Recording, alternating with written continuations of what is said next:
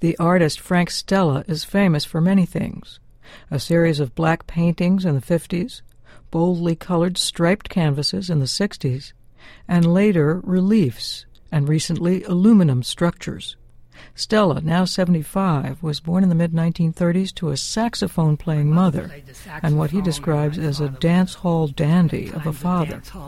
That meant music was in the household uh, when he was growing up. And I had to take piano lessons, and it was really pretty much of a disaster. It wasn't just your average piano lesson disaster, this was big. There was that thing ticking on the piano, the metronome marking time relentlessly the metronome was a monster, uh, and I had no sense of rhythm.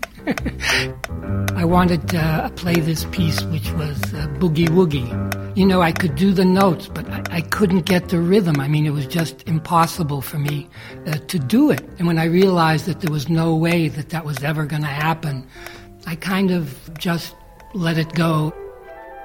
Music continued to be a major force, a major negative force in Stella's life when he went away to school in Massachusetts. It was really brutal. He had to uh, listen to music, and it was basically uh, what you would call a music appreciation course.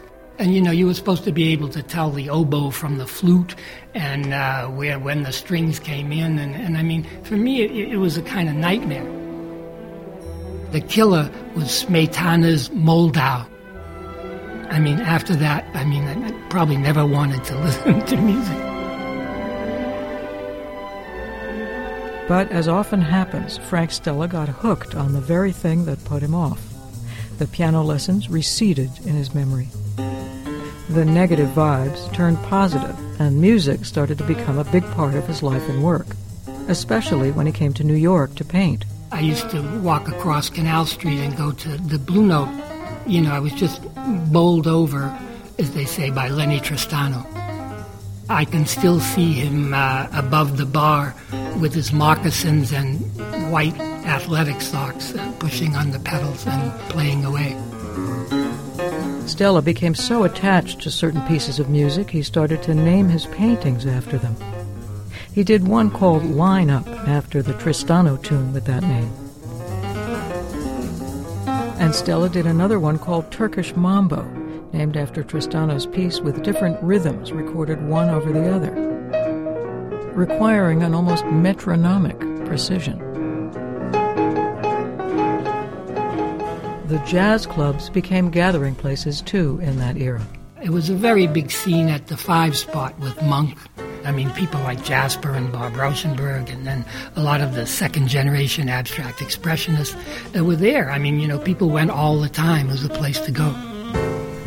But I remember that I was taken with Johnny Griffin, the sax player. He seemed to me to be in another world.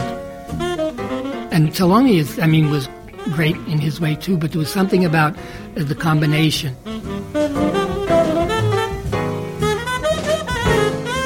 Connection between the abstract painters and the jazz scene is well known, but Stella went to somewhat unexpected places as well. He was drawn to older sounds, like Hyena Stomp, for example, a painting he named after the Jelly Roll Morton recording from the mid 1920s. And he was attracted to even older sounds than that. I was very taken with Rameau. He liked various suites and operas by that 18th century French composer and thinker. He was especially taken with Rameau's Les Indes Galantes, an opera ballet that told stories about love and adventure in the New World and the Near East. And I made a lot of paintings uh, about that.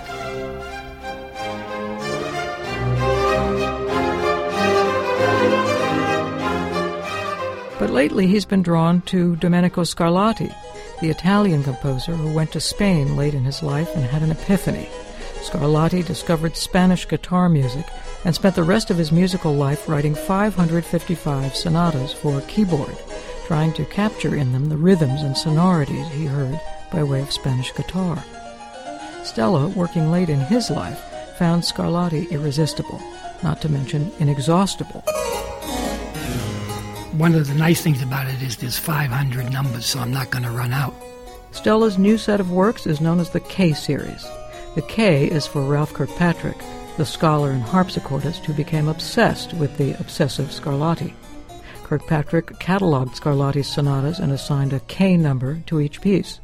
Stella, in turn, got just a little obsessed with Scarlatti and Kirkpatrick, and so far has made eight pieces of three dimensional art in his K series, which he began in 2006.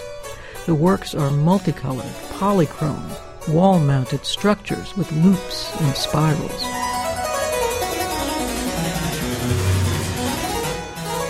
Which is not to say Stella's work was inspired by music. He doesn't much like that word. Mainly, it's a, a process of uh, working on something and, and, and, being involved in it. I think that it's true, though, with things like uh, Scarlatti or Lennie Tristano or something. They touch you in a way, or in fact, maybe more than touch you, dig into you in such a way that you want to be like that in some way or get to that level. It's a very high goal. As for the infernal metronome, that still haunts the artist. Yeah, I can still see it. And the pyramidal form, I mean, it was kind of uh, impenetrable. Yeah, it's an impenetrable fortress. And you know, I often wondered, you know, uh, people see rhythm in my paintings and everything, and I have no, I have no idea about what they mean or what it is. I can't keep up with the metronome. I can't move my feet. I can't dance. Or let's just say his dancing has taken another form. Frank Stella has overcome the metronome and put the music, the rhythm, and the dancing on view, with no music making or feet shuffling necessary, and no ticking. For WNYC, I'm Sara Fishko.